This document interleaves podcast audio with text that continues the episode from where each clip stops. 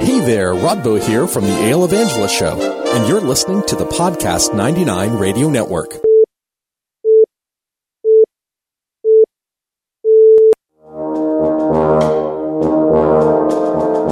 We the people.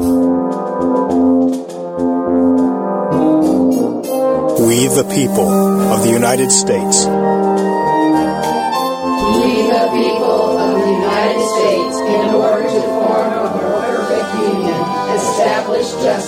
Ensure domestic tranquility, provide for the common defense, promote the general welfare, and secure the blessings of liberty to ourselves and our posterity, to ordain and establish this Constitution for the United States of America.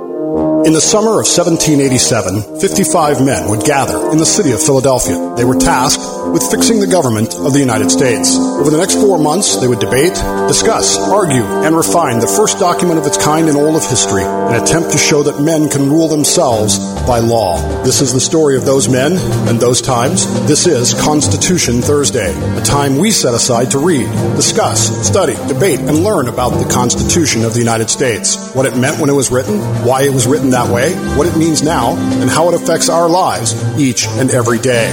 Here's how you can participate. The text machine is area code 209 565 Dave. That's 565 3283. The email address is dave at thedavebowmanshow.com. And on the web and social media, just search for Constitution Thursday. What I mean is, there's so many good things in the bill if someone opposes it, I, it's hard for me to comprehend why they would why would they oppose this bill. Whether you're a Democrat or a Republican, there's everything that's good in this bill that's good for the community. Sure, there's a couple of things that that no, nothing in life's ever perfect, but a majority of this bill is is going to help the communities. The right of citizens of the United States who are of 18 years of age or older to vote shall not be denied or abridged by the United States or by any state on account of age. No state shall make or enforce any law which shall abridge the privileges or immunities of citizens of the United States, nor deny to any person within its jurisdiction the equal protection of its laws. Welcome aboard, my friends. It is Constitution Thursday. I am your host, Dave Bowman. Glad you're with us today as we look at some of the happenings around the Constitution and the news of the United States. Glad you're with us. As I said, you want to join me 209 565 Dave. That's 209 565 3283 is the text machine. Email remains dave at the Dave Bowman davebowmanshow.com. And of course, we're on the web at plausiblylive.com. So I had an interesting experience yesterday. I was out and about and I met in person a rather senior officer aboard one of the submarines, uh, one of our old sister ships that uh, is is out and about. And um, he was with his family, and I was with my I was with Ben, and uh, kids were playing and the likes of that. And we just got into a brief conversation, not very long, very very brief. But it occurred to me in the middle of this conversation uh, because he asked me, you know, when he's currently on this particular submarine. He asked me when I was on, and I uh, it was a long time ago. I was uh, it was in when 1980s. I mean, I mean, I made patrols three through 13. I technically, I mean, I could argue I made patrol one. I was on the crew during patrol one, but I wasn't at sea. Um, but it was a long time ago, and he kind of he kind of got this bemused look in his eyes, and he uh, he said, "Yeah, back then I was just a little little kid." Turned out when I got my dolphins, when I qualified submarines, this guy was like two or three years old, and now he is a very senior officer aboard a ballistic missile submarine, and and in charge of of all of that. The the attitudes that old people have had towards young people through the years are intriguing. And I found myself yesterday in the position of, of thinking to myself, how can this kid, how can this child be doing what I did so long ago and it was so critical and so important and I was so mature and so. And, and then I started thinking about it and realizing that when I started doing that, I was 19. And it was a long time ago, and I'm an old guy now, and I look every bit of it. You don't have to go very far to meet old people who are disdainful of youth. Young people are disrespect. Yeah, when I was a kid, young people did this way. Young people, my parents, kids are to be seen and not heard. Um, young people today, kids today just don't have it. They just don't. They just don't understand. They don't have it as hard as I do. Ben and I were talking on the way to school today about, you know, a lot of what he does is on videos. He watches a lot of videos at school. I was thinking, you know, when I was when I was in second grade, getting to see a movie or a film strip was a very rare, very rare treat. And now it's it's how they learn. And I, uh, it's it, it's bizarre to think about how old people treat young people, and yet the young people of yesterday, of my generation, are now the old people who are complaining about the young people. And this has been going on throughout human history since well the beginning. Really, I mean, it really has for, I mean, there's a story in the Bible, right? I mean, you remember the, Elisha, the prophet Elisha, not Elijah, Elisha, right? And the kids that come out and taunt him, go on up, you bald head, go on up. For some reason, it was my grandfather's favorite story in the in the Old Testament. It's a great story, but go on up, you bald head, which is a fantastic insult. And what does Elisha do? These kids that are being dis- disrespectful to him, or if I might borrow a phrase, saucy he uh, he calls the bears down, and the bears eat the kids, which was given to us not as a lesson about you know morality. It was given to us as a lesson about how to be respectful of elders and how you you don't you don't uh, behave towards elders, and and how people who are old, which my grandfather equated with being bald, are, are, are better than you, and so forth and so on. Go on up, you bald head it, it's intriguing. 400 years ago, all right, 396 year, four years ago, something like that, 1624. guy by the name of Thomas Barnes was a minister in the city of London and gave a sermon in which he decried, if I may read this to you, and it's hard to, to see, youth have never been more saucy, S W A or S A W C I E.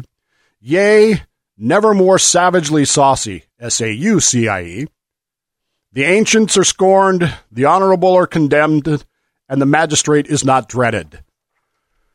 400 years ago in the city of London, that was a pastor, a minister of the gospel, preaching about young people being saucy and saucy. The two words are interesting because I'm one of these people, you know, I spent a few years as a pastor and I know a little bit about homiletics and creating sermons and that sort of thing. And so you got these two words that are pronounced similar, Saucy. One's a Scottish word. The first one, S A W C I E, is a Scottish word. And the other, S A U C I E, is an English word. But it had a different meaning in 1624 than it would today. The the intriguing thing to me is, I mean, you, you have this alliteration that this guy obviously put in there, but I, I figured they, they had to have two different meanings. And of course, as it turns out, they did. The first word, the Scottish word, S A W C I E, uh, literally means insolent Okay, now insolent can be defined in our language as rude and demonstrating a lack of respect, which is what he's complaining about. These young people, they show a lack of respect. They don't, they don't, they don't see things properly. They don't behave properly towards adults. And then he uses the second word, the English word saucy, which of course comes out as um, not impudent, but uh, no, it's impudent. The first one was insolent. The second one is impudent. That's this word impudent that I found intriguing because that actually has an obsolete definition from the 16, 15, 1600s that we don't use anymore, which basically means they lack modesty. They lack de- deference to seniority. And so here he is complaining about this, and the, the ancients are not respected, the magistrates are ignored, the uh, the honorable are condemned by these young people, and this has been the case of old people and young people for for as long as there have been human beings. Old people complain about young people, young people complain about old people. I still find myself complaining about old people driving. Old people should not be allowed to drive, I say, and then I realize, wait, I'm I am one of those old people and I'm the one with my left turn blinker on in the right-hand lane for 5 miles. How did that happen? I don't feel old. I really don't. But I'm realizing that I'm getting there. And boy, was that driven home to me yesterday when I was talking to this officer aboard a ballistic missile submarine who was three when I got my Dolphins. The attitude that old folks have towards young people has always been on display, but it's becoming even more in focus now as events around the country are driving us towards this idea that young people aren't responsible. Young people can't be trusted. Young people are not worthy of the same immunities and privileges that other citizens might have. Where do we go from there? It was back actually during World War II, believe it or not, that the first argument was put out that 18 year olds are old enough to fight, therefore they should be old enough to vote. It was an idea that was actually supported by President Roosevelt at the time, FDR Roosevelt, but it didn't gain a lot of traction. It just didn't go very far. Why? Because most older folks at that time felt that, well, that's not really the case. Uh, 18 year olds in our world today aren't as mature as 18 year olds were 50 years ago. And oh, by the way, we fought the Civil War less than 100 years ago and we didn't let 18 year olds vote in that. So why would we do it now during the Second World War? Sure, we want them to go off and fight for us and we want them to go off and defend a democracy against the Nazis and the Japanese and the Bulgarians and the Hungarians and the Italians, but but we don't really need them to vote. We don't really need their input into what's going on. We're wiser, smarter, and so the idea kind of faded out. As we went from the 1940s into the 1950s, the idea was always kind of percolating in the background, but it wasn't really important. And it didn't really become important until the 19, late 1960s, early, very early 1970s. And the reason it became important was because of some fundamental changes in the country. One of which was our deep involvement in a place called Vietnam.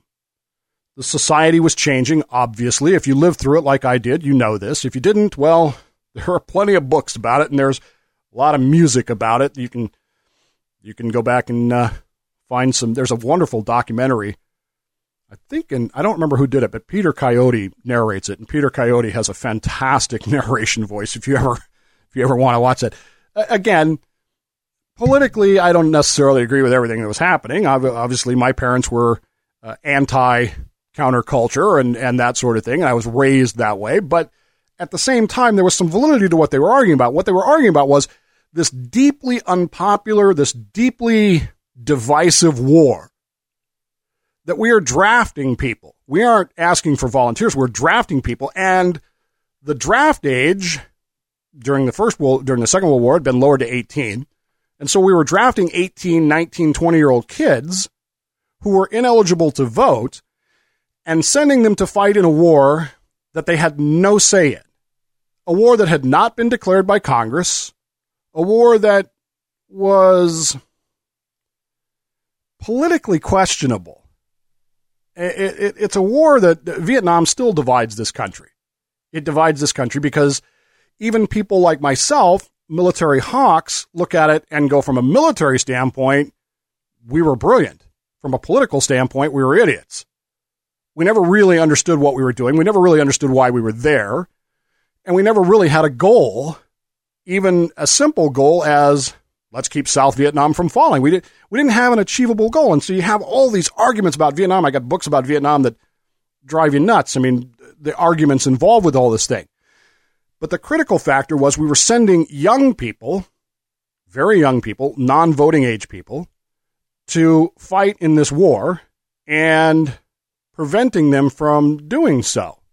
By the way, how did it get to be 21 years of age in the first place? Well, the 15th Amendment lists the voting age as 21.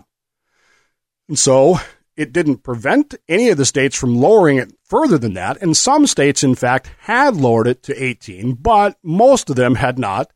Most of them had kept it around 21. So now we find ourselves embroiled in the Vietnam and the controversies that are surrounding this and the, the ideologies that are involved here began to kind of grate on people.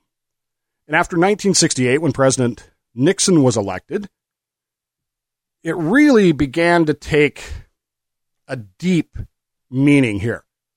if we're going to continue to fight this war, if we're going to continue to draft young people, if they're old enough to fight, they're old enough to vote, became the overwhelming mentality. How can they be old enough to drink? And back then, the drinking age was 18, not old enough to, to vote. How can they be old enough to be responsible adults, but not have the franchise? This, this is unfair. And leading luminaries of the day, politically luminaries of the day, began to agitate and began to introduce legislation. And in fact, in 1970, a bill was introduced to amend the Voter Right Act, Voters Voting Writing Act, Voters Rights Act, to lower the voting age to 18 across the country. The bill passed very easily. It was universally hailed as great. Well, not quite universally. There were some people that argued vehemently that this was unconstitutional, that you can't dictate to the states what their voting age can be. And of course, that should have been the uh, smoke on the horizon, but it wasn't. And the bill went to Nixon's desk. Now, Nixon has gone down in our history as one of the bad people. Nick, every every time you bring up Nixon's name, there's an automatic assumption that whatever he did must be wrong. And you know, it's the old Doonesbury cartoon where where the, the little kid is watching the videotape of, of Richard Nixon, and she's watching it really intently. Alex, I think is her name. She's watching it, watching it, and she turns around, looks at her parents, and goes, "He's lying." And her parents, of course, the hippies celebrate. Yay! She realizes. But the problem with that theory is that Nixon Nixon made a big mistake in Watergate. I'm not going to take anything away from that. And Nixon screwed up. But to simply say that because he was Nixon, he did everything wrong is is a flawed view of history. When this bill came to his desk in, in 1970, he looked at it very carefully. He he really dug into this the idea and the potential consequences of this bill. And there was something in this bill that really scared him. This addendum to the Voters' Rights Act.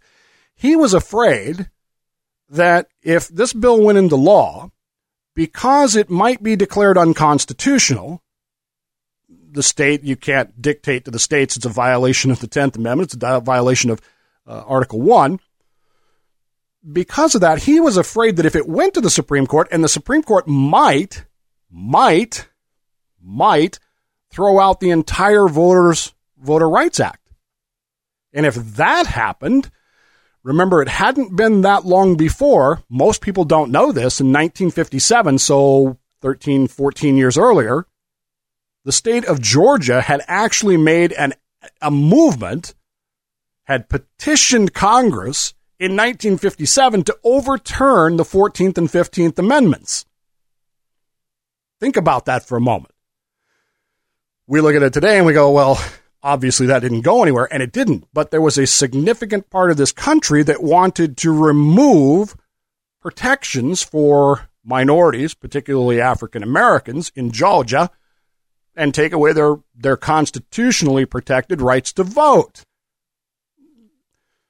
And now Nixon is afraid that if this goes to the Supreme Court, they might, could considerably throw out the entire Voter Rights Act. In essence, stripping the authority of Congress from the 14th and 15th Amendments and allowing the states to determine who can vote again. And in 1970, it was not all that clear that some states, I wouldn't point any fingers or name any names, Georgia, Texas, you know, Mississippi, Alabama, might not be quite as mm, generous with their voting rights as some of the other states would have been. He signed the bill anyway, but his signing statement made it clear that he was doing so over his deep concerns that this bill might be problematic that it might not be constitutional. And of course, it was uh, literally hours, well, maybe not hours, but it was very soon thereafter that the state of Oregon, today a, a liberal progressive bastion, but in 1970, not so much, filed a lawsuit against the bill, naming the administration as the defendants. And of course, Mitchell was the attorney general, so he ends up having to defend this thing before the Supreme Court. Oregon v. Mitchell. And the, the argument from Oregon is you can't tell us what to do. It says right here in Article 1, it says right here in this, we can do whatever we want. 21, that's it. Boom. We don't have to let 18 year olds vote in our election because we don't think 18 year olds are mature enough to do this. We think 18 year olds are idiots. We think that 18 year olds today aren't the equivalent of 18 year olds 20, 30, 40 years ago, that they're not mature enough, that the society has changed, and now things are, are different.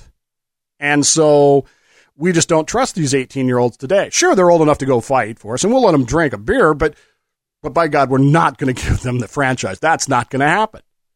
And of course, it went to the United States Supreme Court. And in one of the most contentious dis- rulings in the history of the Supreme Court, there are actually two rulings out of Oregon v. Mitchell, both of them 5 4, and both of them different on each side. That's how contentious this was as Nixon had feared, they did find this particular lowering of 18 year olds unconstitutional. He, they did not, as you know now, I mean, I'm not giving away any secrets here, they didn't throw out the entire Voting Rights Act, which is what he was afraid they might do.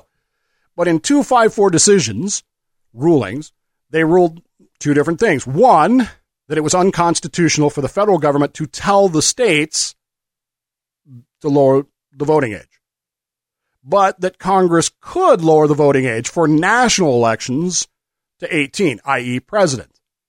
They, in a national election, which the only one we have is president, they could lower it to 18. So you can vote, they can vote for president, but nothing else.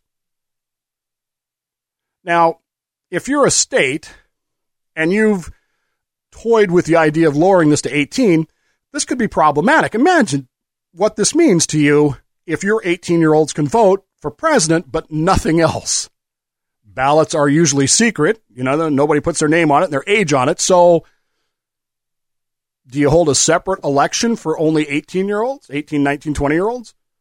How, how do you do this? Do you print a separate ballot? Do you see the expenses that are involved here? Do you see the potential issues that are already facing this. And I know what you're saying. What does this have to do with guns? Stick with me. We'll get there. So, what ended up happening is shortly thereafter, the United States Congress introduced what would become the 26th Amendment. Okay, we'll fix your wagon, Oregon. We'll fix your wagon, Georgia. We'll fix your wagon, all you other states that are, are being stupid. You want your 18 year olds to go to war, but you don't want to let them vote? Well, we'll fix that. We'll pass a constitutional amendment saying no state shall limit the vote, the, the right to vote because of age. The, how does this exactly word? The right of the citizens of the United States who are 18 years of age or older to vote shall not be denied or abridged by the United States or any other state on account of age. And do you know that the 26th Amendment of all the 27 amendments we've had. All right, now let's see, 27 took the better part of 237 years to be passed. That's the one that says Congress can't have raises. They, they ignore that one all the time between elections. And so that was actually one of the original Bill of Rights as proposed back in 1789. And that one took until 1992 to get ratified. That's the longest. Okay. Usually now, Congress, if they if they do pass a constitutional amendment, now we'll put a seven year limit on it. We, this amendment has seven years to pass, or it, or it goes away. That's what happened in the '70s with the the so called Equal Rights Amendment. It did not pass because they couldn't get the ratification done in seven years. This particular one, the 26th Amendment, is the fastest, fastest amendment to, to be ratified in the history of the United States. Four months. Four months from the time Congress said, go until they had the requisite number of states ratifying it. Boom. Okay, we're done.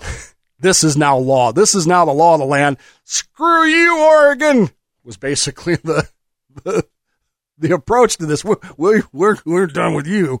We'll take care of that. And the 26th Amendment went into place. And in the 19, starting in the 1972 national elections, 18 year olds could vote. And this was seen as a great triumph. Okay, 18 year olds, yay, 18 year olds can vote. There were a lot of people who were still quite mad about this. There is a well known uh, sociologist of that day who basically argues that the states were coerced into ratifying this because of the cost involved with conducting two elections or printing two kinds of ballots and the issues that would have come about with that. Well, if they're secret ballots, how do you have ballots that are only 18 year olds and not 18 year olds? It, it, created a lot of problems. And so the states were looking at it going, well, we can't afford that. We might as well ratify.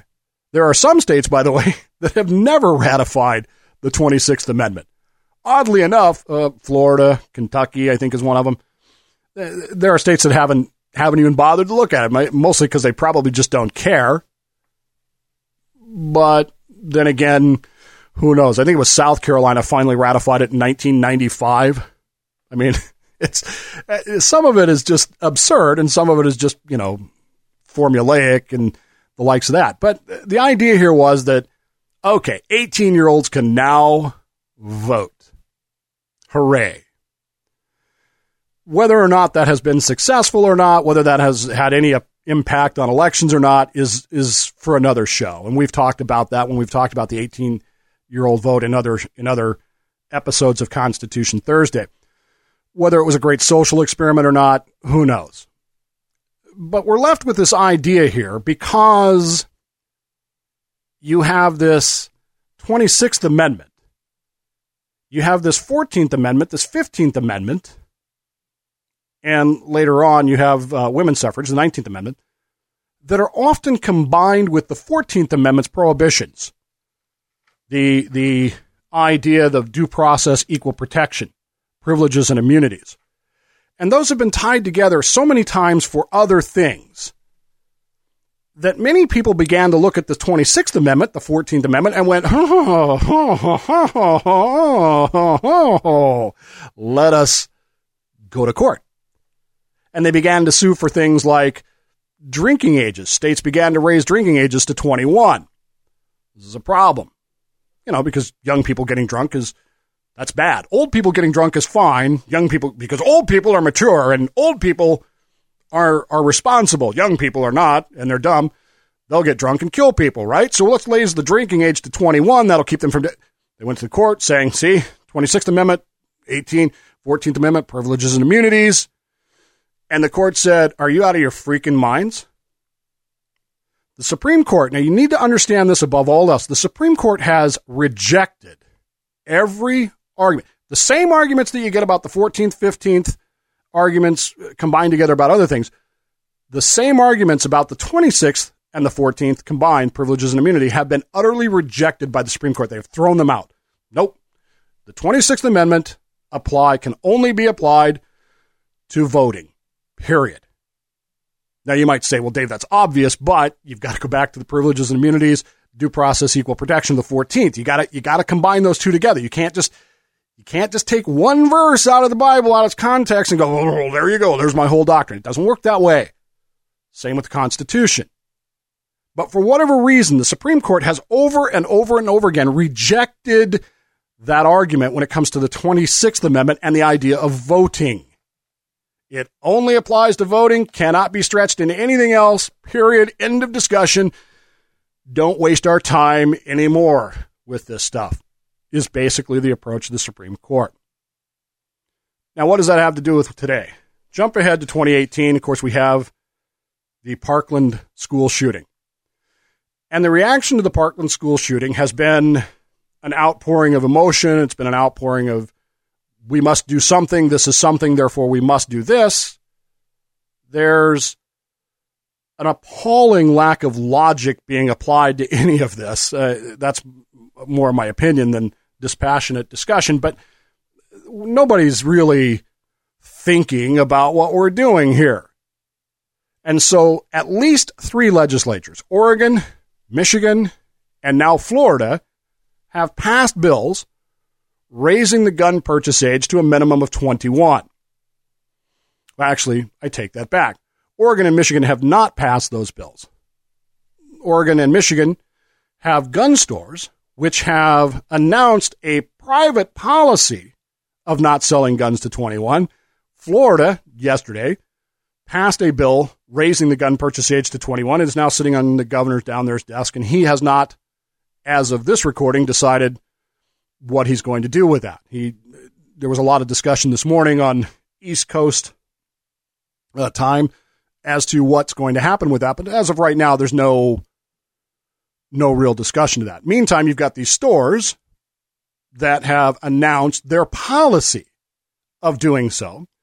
And of course, this has resulted in two lawsuits in Oregon and Michigan where people under the age of 18 have said that their privileges and immunities and rights to due process are being discriminated against on the basis of age.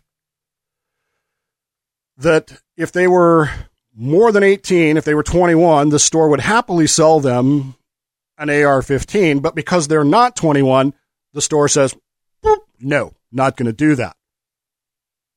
This leads to two lawsuits, as I said, Oregon and Michigan, that are based in that idea. And of course, this now opens up all kinds of cans of worms, doesn't it? Okay. Can a store, a private entity, not subject to First Amendment, 14th Amendment, 21st Amendment, 26th Amendment, 21st Amendment, who cares?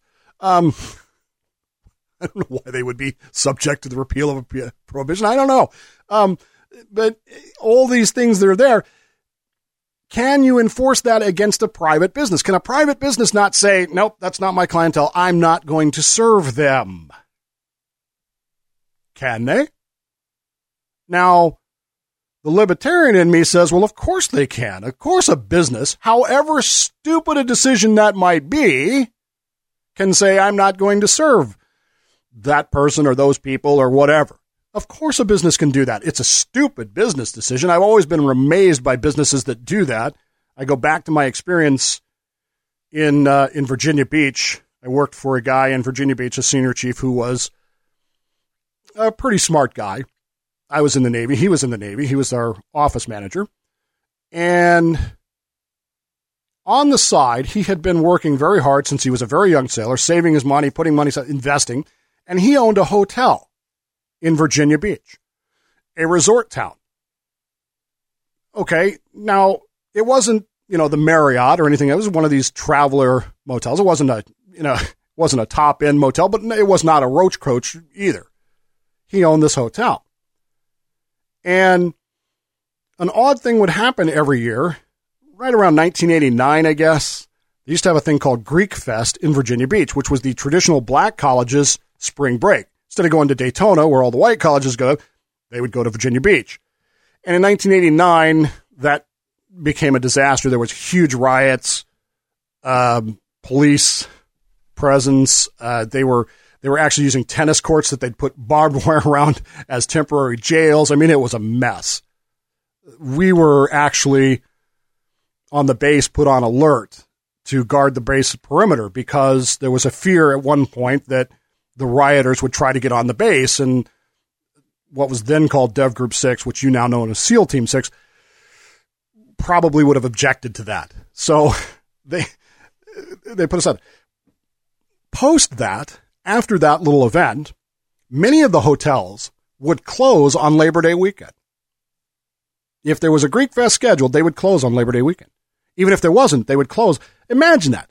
A holiday weekend at a beach seaside town would close over a three day weekend because they didn't want to serve, well, black students. And I was always amazed because my, my senior chief, and I should tell you his name, Neil Petrie, um, an irascible old guy that we didn't get along on anything, but I sure learned a lot from him, would always open his hotel. Always open his hotel. He made sure it was open. He made sure it was extra sparkly and extra clean and every room was open. If, if you know, if a room had been, you know, offline for a while, I mean, he made sure for Labor Day that room was open and available. And, you know, he, somebody asked him one day why he did that. And he said, because I like green. Anybody that's got green can stay in my hotel. Anybody that's green, welcome in my hotel. And it was, it was an interesting approach to his, his ideology as to dealing with businesses that can decide who they're going to sell to, who they're not going to sell to. Can a business do that? Can a business not do that? Again, what might seem obvious to us on the surface becomes less so in light of recent events, doesn't it? It is the state of Oregon which now faces this lawsuit which has a law which says it's uh, places of public accommodation, except as provided in subsection 2 of this section, all persons within the jurisdiction of this state are entitled to the full and equal accommodations, advantages, facilities, and privileges of any place of public accommodation without any distinction, discrimination, restriction on account of age, color, religion, sex, sexual orientation, national orientation, national origin, sorry, marital status, or age, if the individual is of age as described in this section or older.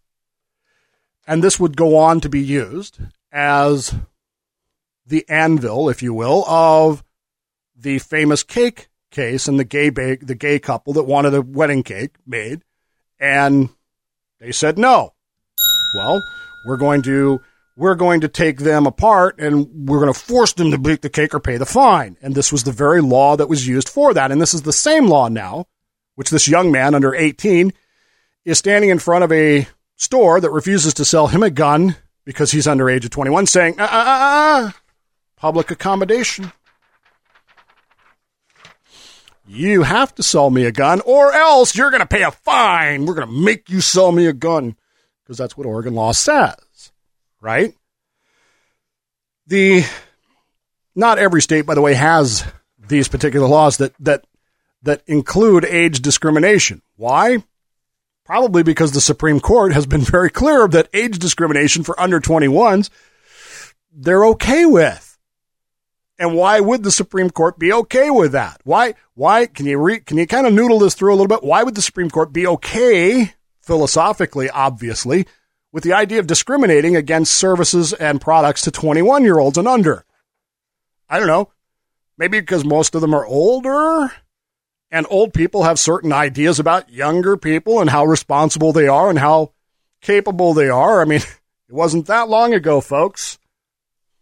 Well, it might still be happening for all I know that uh, young people in this country were eating Tide Pods which I still to this day can't believe is actually happening. I don't know anybody that's done that. I don't I know a lot of people joke about it, but apparently this is a thing.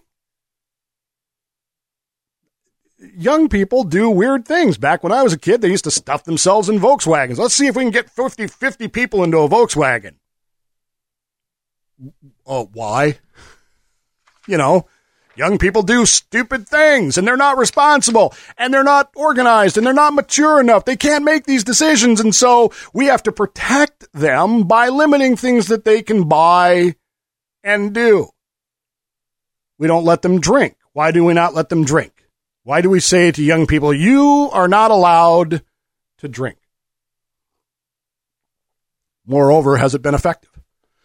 We say to young people, you cannot smoke. We don't want you smoking. I don't want them smoking either, but frankly, I don't want anybody smoking, but that's my opinion. And the question then becomes why do we do that? Well, we're protecting them. They're not wise enough, they're not mature enough to make that decision for themselves, are they? How is this going to affect? Well, here's the problem with the Oregon law. If you if you were paying attention, it uh, it said or if the individual is of, uh, is of age as described in this section or older. Well, subsection 1, paragraph 8, the enforcement of laws governing the consumption of alcoholic beverages by minors and the frequenting by minors of places in public accommodation where alcohol is served do not apply. Laws governing the use of marijuana and by persons 21 years of age and under do not apply there are some special rates and services promotions for people, you know, dis- discounts for senior discounts They're not, they don't apply. You can give a senior discount if you want. And so you have this idea here in the Oregon law that sort of implied that there's a certain level of public responsibility here. What did the legislature of Oregon intend to have happen by passing these laws saying that places of public accommodation can't discriminate on the basis of age under 21, um, except in certain circumstances, which we have given you examples of here, but are these the only ones that apply? I guarantee you that the lawyers for those stores are going to argue Supreme Court says only applies to voting. In fact, they've specifically limited these other things. And by the way, there's some problems here, aren't there? What happens if the state of Oregon says, nope, this court in Oregon says no? It's not discrimination to not apply, even though the law doesn't specifically say guns, it does say public accommodation. And because it doesn't specifically say guns, but this court says, well, it's a public safety issue, and boom, we're overturning that, and you don't have to sell it to 21s. What happens then? Does a certain baker get his fine back because this law doesn't seem to apply? Do they have to apply it across the board? Because it seems, as Pat the lawyer says to me, it seems that consistency should apply. But we're back to this under 21 thing and this flexibility that the courts seem to have here. Then what happens? What happens if either side loses in Oregon or, or in Michigan for that matter, but we'll, we'll focus on Oregon. Either side loses, they're going to appeal this to the federal courts. The state of Oregon loses, they're going to say, well, they actually Oregon has another route available to them, which is to pass another law, but then they're back in the same boat. And eventually this ends up in the federal courts. And does it, if it goes to the Supreme Court of the United States, either way the Supreme Court rules, it creates problems, doesn't it? Both sides are afraid because what if we lose? What if we lose the gun rights? People will be but now you're discriminating against under 21s. And if the state loses, then, this, then if you're going to force cake bakers to bake cakes for gay couples, then you've got to sell guns to 18 year olds. Right? Then you're back to, well, we got to ban guns and it's going to raise all kinds of problems and issues and arguments and debates. And the, the, the whole thing is going to go loopy in a big hurry if we scenario this out rosily, as Alexander Haig once said, it opens a lot of can of worms. Now, maybe these stores weren't thinking in that terms. Maybe these stores weren't thinking as they reacted when they established these national policies as to whether or not it should affect anything. We're a private business. Of course we can do this, except that you're a place of public accommodation. Can you do, can you do something like that? Which appears to be in violation of the state law. There's a bigger consideration, of course, which is that was it a wise move by these stores to do this? Considering the potential constitutional impacts of it. Do you think anybody at these particular stores, and I'm not going to name them, you can look them up for yourselves, sat down in their offices and went, you know, if we do this, we could potentially overturn a major Supreme Court decision, which would result in people, if we can discriminate, so can other businesses. Do you, do you think they thought that through? Richard Nixon, sitting at his desk in 1970, went, Not comfortable with this. I'm going to give you what you want, but I've got a big concern that you're going to overturn something major at least he thought about it. At least he said it. Do you think either of these two stores sat down and went, you know, if we do this, we might be, we might be hurting people that we like, people that we support, people that, that we think are great. I don't think they did. I don't, I don't think they possibly could have. And the bigger question to me is once this gets to the Supreme Court of the United States, assuming that it does, and who knows if it will or not, who knows, really, in the end of this, what will probably happen is political pressure will be brought from the state of Oregon, the state of Michigan on the two companies in question with you need to rescind your policy, which they've done before, by the way. One of these two stores announced the exact same policy back in 2012 and then got away from it because as it turns out, you know, guns are a good moneymaker. they didn't want to lose money. As it turns out, they like that. They're they're all about money and paying stockholders and stuff like that. So they they went away with that policy. Now they're redoing it. I, my guess is political pressure will be brought by the legislatures of those two states saying, hey, you're potentially endangering something else. If you can discriminate, so can bakers. If you can discriminate, so can wedding chapels. Do you really want to be responsible for changing that? Might be the pressure that's brought. This the policy will be quietly rescinded, and the legislatures will go on their way attempting to pass laws which may or may not be constitutional. Who knows? And that'll be a different fight when they get to that point. But in the meantime, we watch what's happening and we think about this idea that as we're looking at these young people, okay, this kid that killed people in Parkland was 19, but are all 19 year olds irresponsible weirdos? Are all 19 year olds problematic? And is that the best way to judge it? And again, if they're old enough to kill, if they're old enough to fight, if they're old enough to vote, why aren't they old enough to do these other things? Is there really a valid public safety issue here? And at the end of the day, do you really want these two particular companies in question dictating national policy about other things? That's something else to think about as well. Got to get running. Thank you for being part of Constitution Thursday.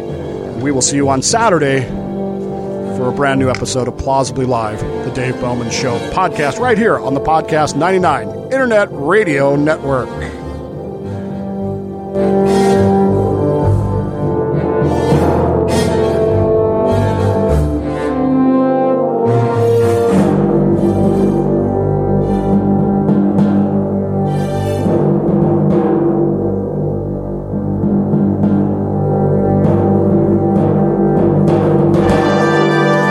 Constitution Thursday is a Slippery Fish Entertainment production for the Podcast 99 Network. Copyright 2018, all rights reserved. For more information or to hear past shows, log on to constitutionthursday.com or facebook.com slash constitution thursday.